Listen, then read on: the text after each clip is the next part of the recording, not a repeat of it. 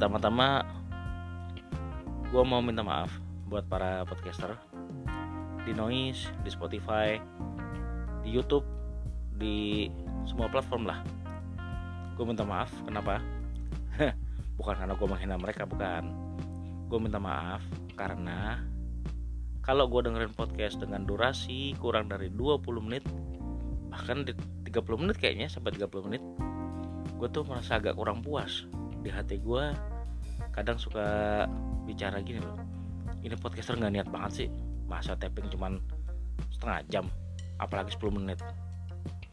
Kayak kekurangan bahan. Itu yang gue uh, alami. Yang gue pikirkan seperti itu.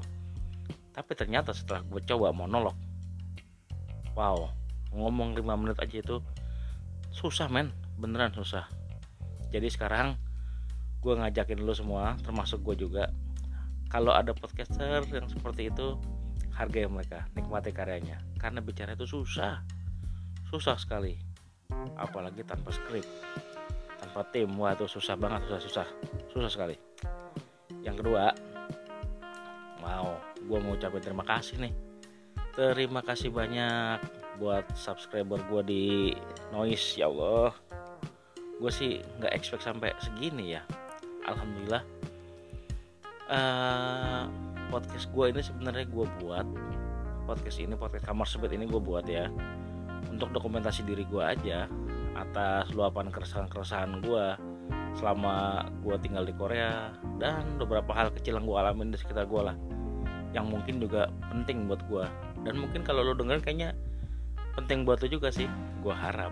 Makanya subscribe dulu dan terus dengerin uh, podcast kamar sempit sebuah siniar.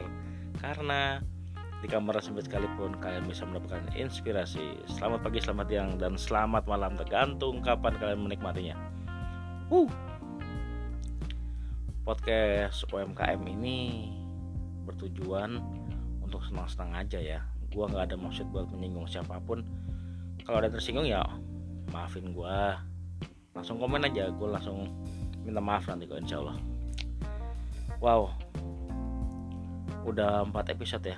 Sekarang ini episode kelima. Gue harap sih lu suka. Dan gue recap dari ulang ya. Episode pertama itu epilog. Eh sorry prolog. Kok epilog? Prolog. Itu durasi cuma 3 menit. Ya Allah cuma 3 menit. Itu prolog gue dengan audio yang sangat sangat sangat sangat kurang.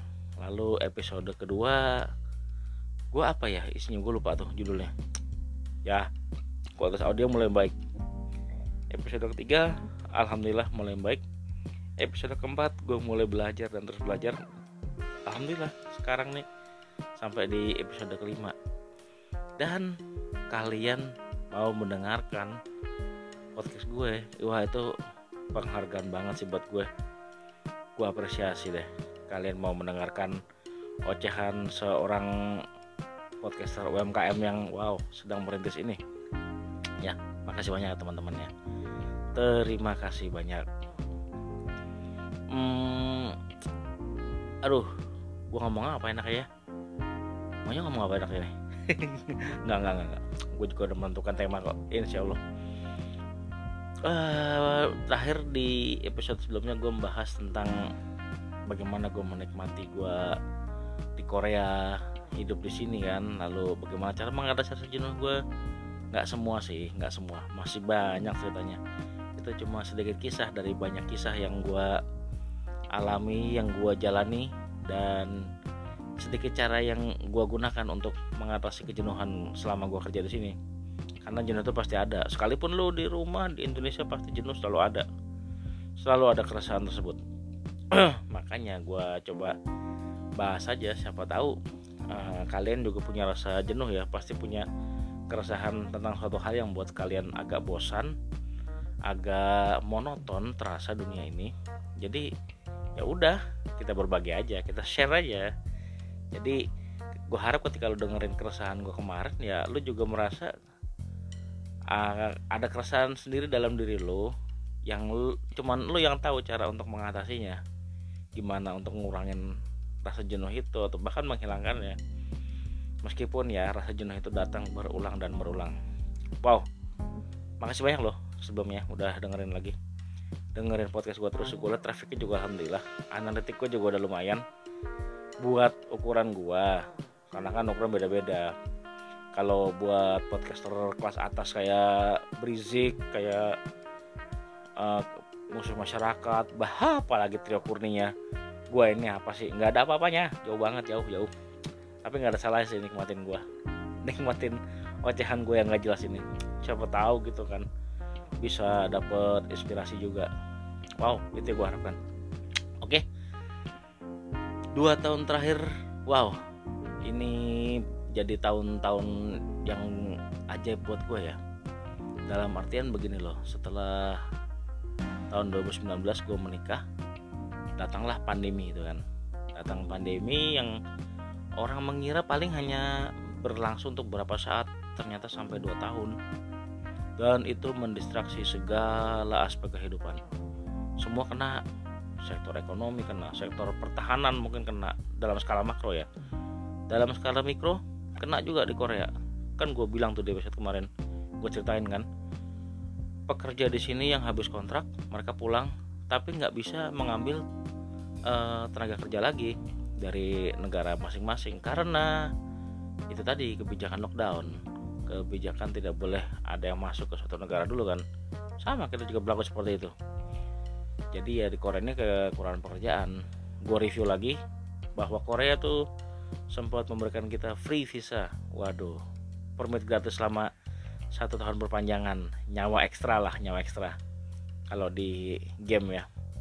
Kita udah kalau di PUBG itu kita udah kenok terus di healing lagi sama teman kita. Waduh itu yang kita dapatkan. Satu tahun dan itu alhamdulillah. Sekarang itu sudah dibuka. Sudah banyak lagi yang terbang ke sini. Sudah banyak lagi yang mengikuti, mengikuti tes dan siap berangkat. Banyak lagi orang yang berusaha untuk merubah nasibnya dengan bekerja di luar negeri. Ya pilihan pilihan seperti gue ini.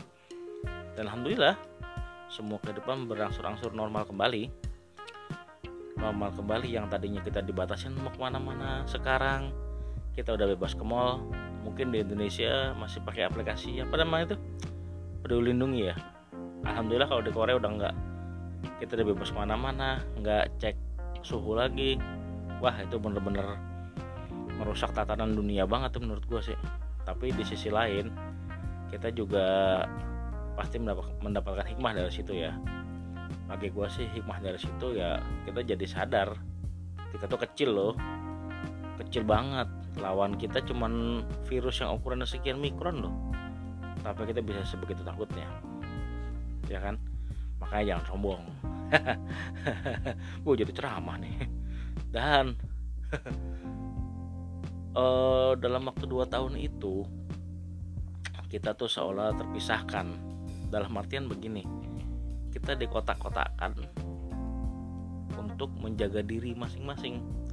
Kita nggak boleh berkumpul harus menjaga jarak harus mencuci tangan. Boh ini adalah ilmu paling dasar yang gue dapetin waktu gue kelas 1 SD sebelum makan cuci tangan dulu. Itu kita udah aware dari dulu kita udah ikutin hal itu dan dengan adanya virus corona kemarin ya yang wow di kondolensis juga sih. Banyak yang meninggal karena virus corona. Banyak yang kehilangan keluarga. Gue juga sempat panik waktu itu. Gue lagi kerja gue dapat kabar istri gue telepon gue anak gue istri gue mertua gue sekeluarga itu kena aduh positif semua. Anak gue waktu itu masih umur 6 bulan atau 7 bulan pusing gue gue jauh. Gue tinggal di luar negeri. Nggak bisa pulang. Anak istri di rumah. Seperti itu. Siapa yang nggak pusing? Siapa yang nggak pusing man pusing banget. Sampai gue gak masuk kerja satu hari waktu itu. Gue izin karena gue ceritakan keadaan seperti ini. Untuk pada mengerti di sini. Alhamdulillah. Kalau kita baik semua pasti akan berjalan dengan baik dan dipertemukan dengan orang baik juga. Wow. Luar biasa. Balik lagi kita tuh terpisah-pisahkan ya. Eh, nggak uh, boleh rame-rame nggak boleh berkerumun. Which is good which is good. Bagus banget tuh gua rasa sih. Kalau kita berkerumun kan pasti akan ada ketidaknyamanan ya. Ada kekhawatiran. Terus juga dengan adanya pembatasan sosial itu ya bumi jadi beristirahat. Kata para aktivis seperti itu aktivis bumi. Jadi bumi bisa istirahat nih. Meskipun ekonomi nggak bisa beristirahat. Nggak bisa istirahat terutama buat saudara-saudara kita yang mereka tuh bekerja dan mendapatkan uang pada hari itu juga. Pekerja-pekerja informal kan beda kalau orang kantor orang kerja di pabrik kayak gua gini. Kita tuh bekerja nanti hasilnya dikonversi setelah 30 hari setelah satu bulan itu kita dapatkan. Tapi kalau para pekerja informal seperti mereka kan ya buruh harian lepas uh, terus ojek online itu kan dapat uang hari itu juga. Kalau mereka hari itu nggak dapat uang ya mereka nggak makan. Sederhana itu. Itu yang bikin banyak uh, kesusahan waktu itu. Sempat mengalami resesi juga kan Indonesia kalau nggak salah. Tapi kayaknya seluruh dunia sih mengalami resesi ketika uh, apa namanya virus corona itu merajai dunia ini ya. Ya udahlah. Sudah berlalu sudah berlalu. Sekarang berangsur-angsur event mulai diselenggarakan acara-acara mulai digelar. Mall mulai dibuka. Wow itu berkah buat kita loh. Dua tahun kita coba yang suka nonton konser tiba-tiba nggak ada konser. Bahkan musik sekalipun bingung mereka mengadakan konser virtual which is gua rasa sih wah kurang menikmati loh. Kurang bisa menikmati. Gue itu sama aja gua nyetel uh, VT di YouTube atau apalah seperti itu seperti gua negara Spotify cuma bedanya ini pakai Zoom. Itu sebuah ya disrupsi juga disrupsi juga. Jadi kita sekarang untuk meeting nggak perlu ketemu kita cukup zoom aja. Tapi interaksi berkurang interaksi berkurang. Dan inti dari pertemuan itu kan adalah, adalah interaksi kan ya. Wah sampai pada akhirnya uh, virus corona pandemi mulai mereda sedikit demi sedikit acara-acara mulai digelar sepak bola mulai digelar basket mulai digelar apa pun kerumunan-kerumunan mulai ada di mana-mana insya Allah pandemi akan segera berakhir. Termasuk sepak bola. Wah ini nih. Ini hal yang gue cintain banget nih. Aduh. Gue tuh suka banget sama bola ya. Dari gue kecil tuh gue udah suka sama sepak bola. Baju bola pertama gue itu baju MU makanya sampai sekarang gue suka sama MU tapi gue nggak ngomongin MU lah. Siapa sih mau, mau ngomongin MU sekarang? Siapa siapa? Kecuali gue paling. Nggak apa-apa sih. Gini loh liga sepak bola mulai dimulai sudah mulai berlangsung kan. Nah. Ah. Gue jadi keingetan sama kejadian di bulan lalu nih di bulan Oktober kemarin tepat tanggal 1 Oktober. Wah gimana ya? Agak berat ceritain cuman ya gue harus ini sih hati gue gitu loh. Aduh.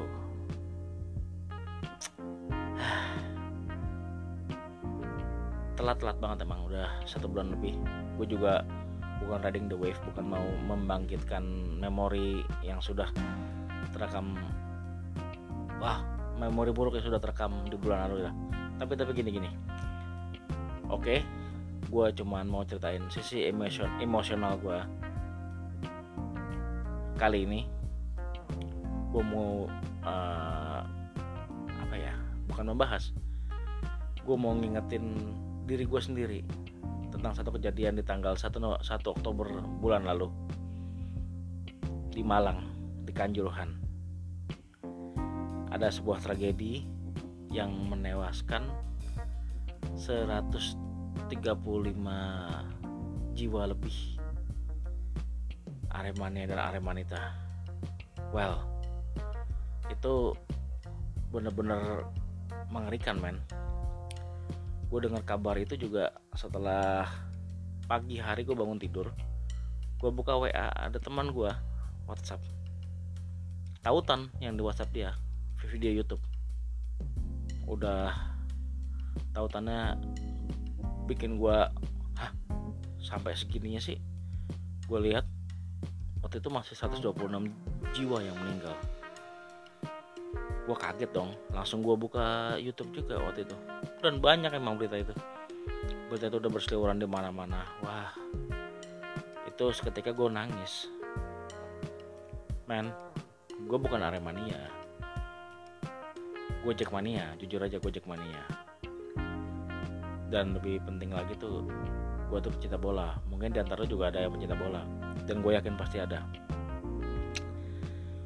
Malang.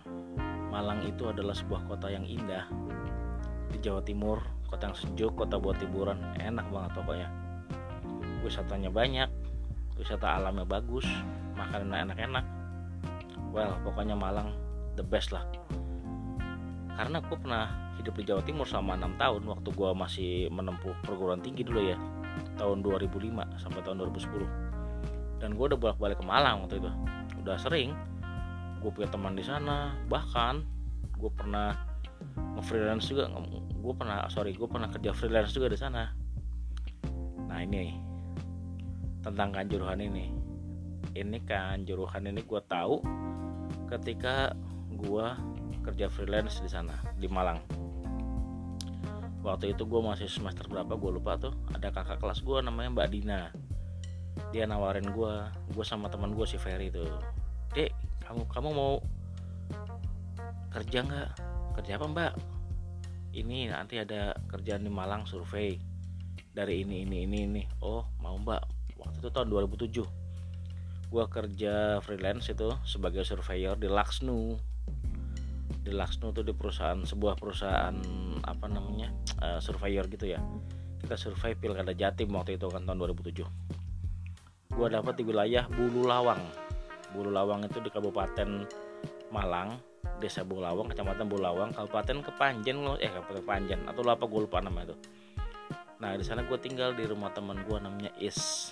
Gue pakai motor dia buat ke sana ke Bulawang itu kan. Gue lewatin Kanjuruhan gue lihat wah ini tuh stadion Arema. Wah nanti kapan-kapan gue ke sini lah. Nah hari itu gue lewat situ kan.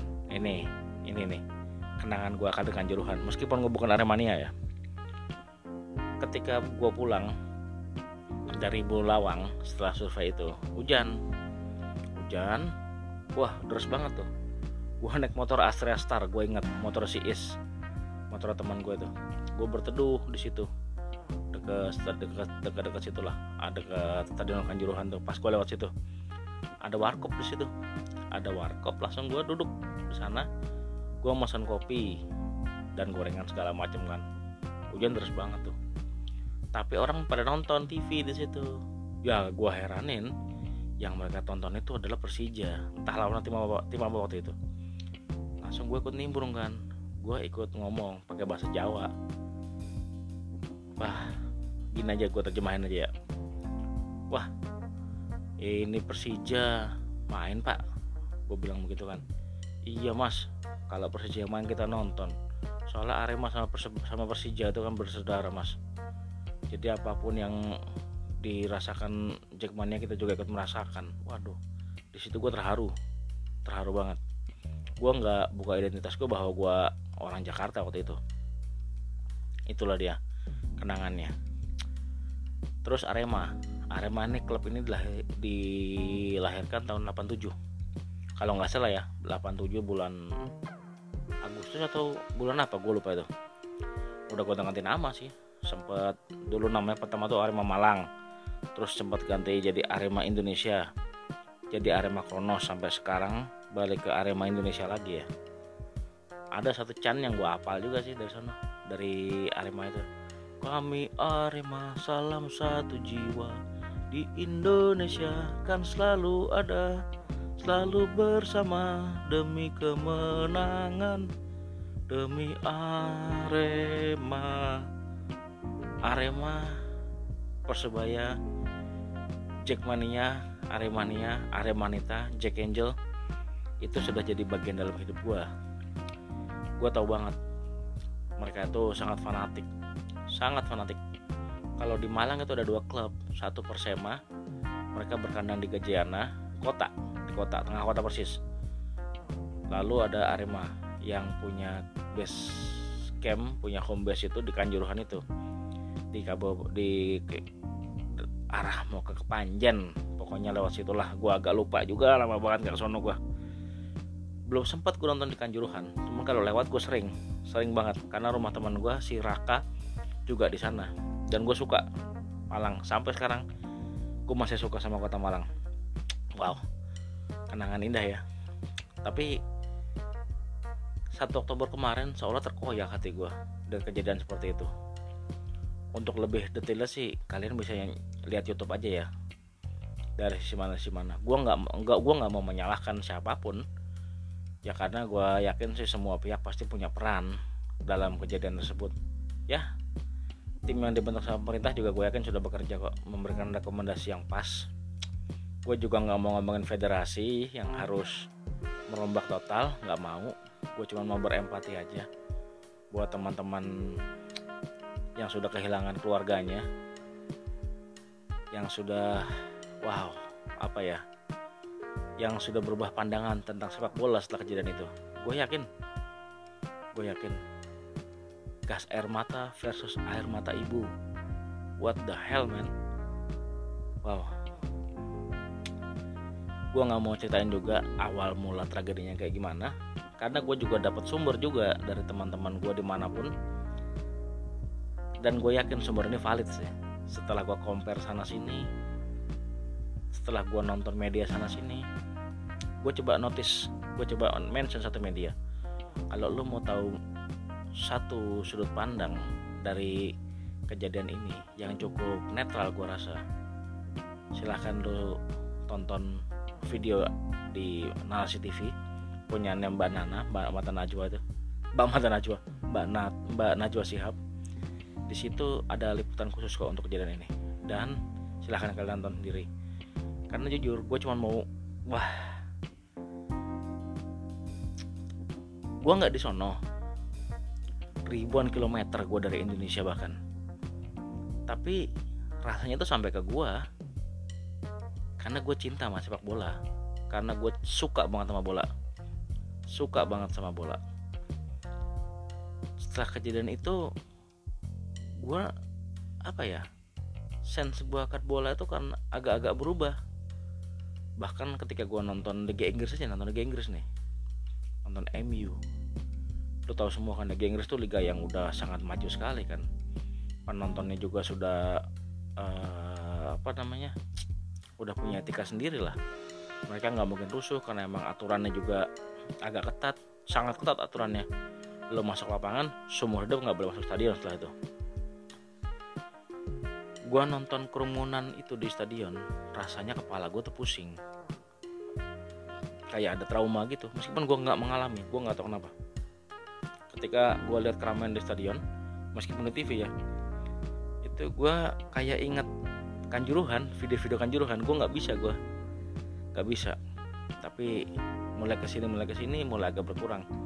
Tapi tetap aja mungkin beberapa tahun ke depan Persija kan udah main lagi nih di kandangnya yang baru kan di Jis ya.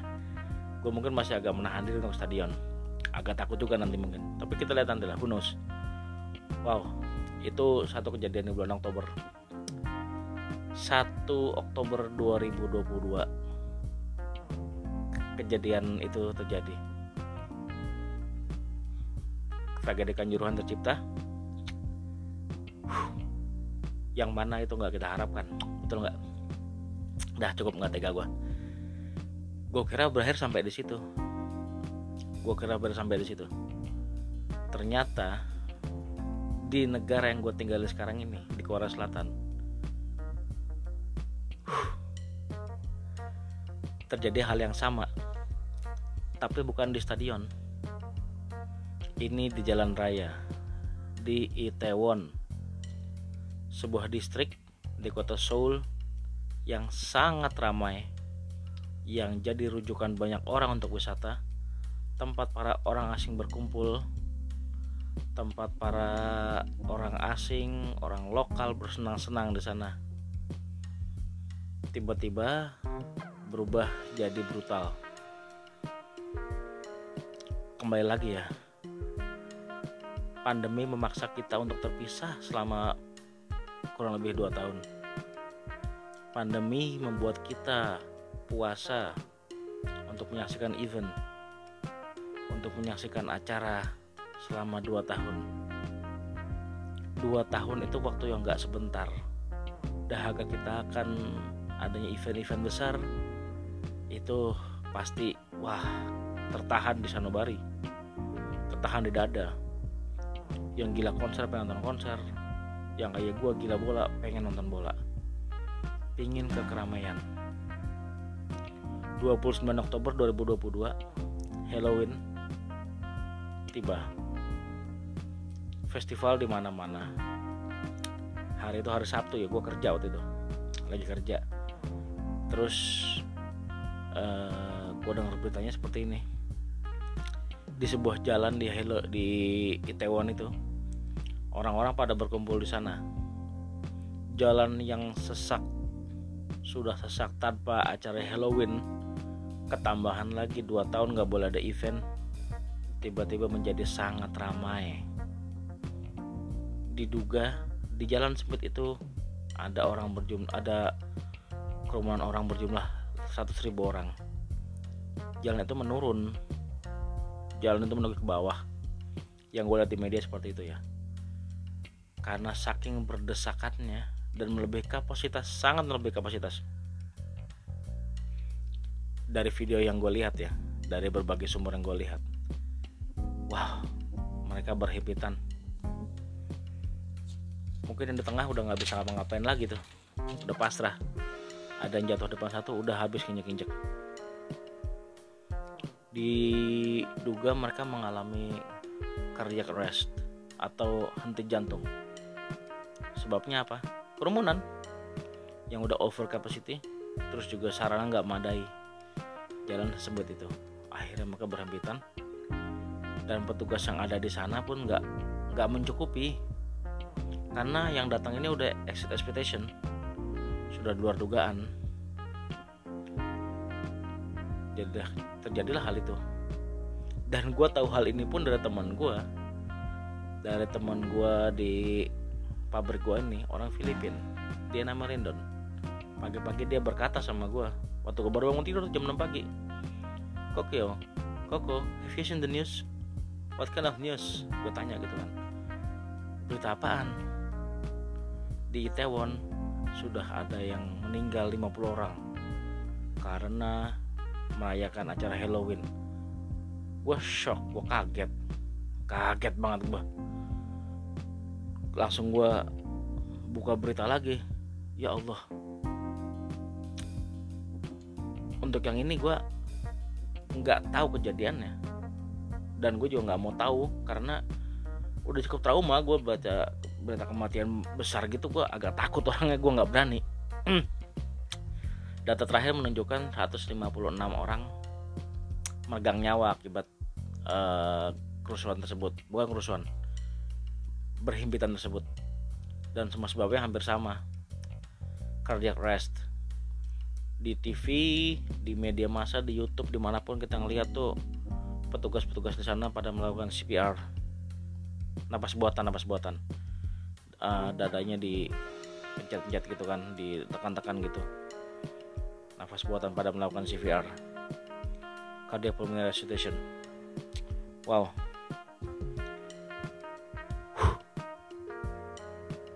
Sekarang gini loh aduh apa ya?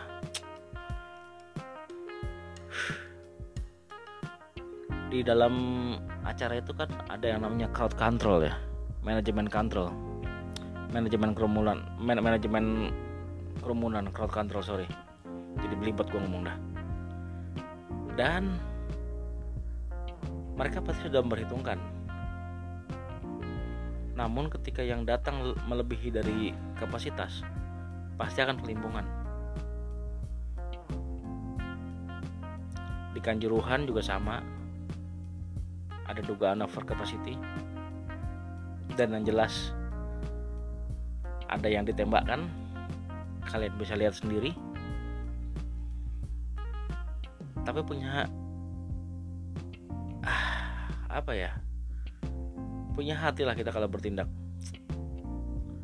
ketika tidak perlu melakukan sesuatu janganlah dilakukan karena efeknya itu kita belum tentu tahu kayak di kanjuruhan misalnya kita tembakan gas air mata untuk bubar udah tembakin aja di lapangan biar bubar. Tapi mau ada tembakan ke tribun. Yang gue lihat begitu sih. Bisa lihat juga kan sendiri. Ya Allah. Mereka berhamburan keluar. Pintunya tertutup. Stuck mereka di sana. Seperti di apa ya? Lu kejar singa terpojok balik lagi ketemu sama buaya tinggal matinya aja. Di dalam video yang beredar kan di YouTube itu orang-orang berhimpitan di tangga di Kanjuruhan. Nggak bisa keluar. Bahkan ada beberapa gambar yang gue dapet pingsan di tangga digotong. Bahkan ada yang meninggal di pangkuan pemain. Di pangkuan pemain yang pasti bikin trauma seumur hidup dan merubah mindset terhadap sepak bola bahkan kiper Maringga aja tuh sempet bikin statement gue nggak mau main bola lagi. Itu yang gue dengar dari media massa wow. Yang lebih menyesal lagi adalah orang tua mereka. Kok bisa hal seperti, seperti ini terjadi yang rugi kita semua. Rata-rata umur rata-rata umur mereka itu di bawah umur 30 tahun. Mereka meregang nyawa itu. Bahkan ada masih belasan mungkin. Masa depan mereka masih sangat jauh men. Baik yang di Tewon baik yang di Kanjuruhan sama. Crowd control gue nggak tahu sebabnya apa. Gua nggak tahu apa yang bisa membuat hal terjadi tapi ya sudah. Semoga ke depan akan dapat keadilan yang tepat ya untuk mereka-mereka ya. Wah udahlah. Uh itulah kejadian besar yang dialami di bulan Oktober ini. Gue sampai belibet ngomong sumpah belibet. Karena hati gue udah berlawanan. Ya sudah tapi lah. Semoga mereka mendapatkan yang terbaik ya. Mendapatkan yang terbaik dari kejadian ini. Dan kita mendapatkan hikmah yang cukup juga dari kejadian ini. Semoga ke depan nggak terjadi lagi. Kayaknya sekian dulu ya. Gue udah terlanjur emosional nih. Nanti kita bahas yang asik-asik aja. Ini cuma sekilas pandangan aja dari kejadian yang terjadi Hmm. peristiwa yang terjadi di bulan Oktober dari kacamata gue. Selamat pagi, selamat siang, selamat malam. Tergantung dari mana Anda mendengarkan podcast ini. Selamat datang di podcast Kamar Sempit, di mana kita bisa mendapatkan inspirasi meskipun dari ruang yang paling sempit. Gua Kiko, bye.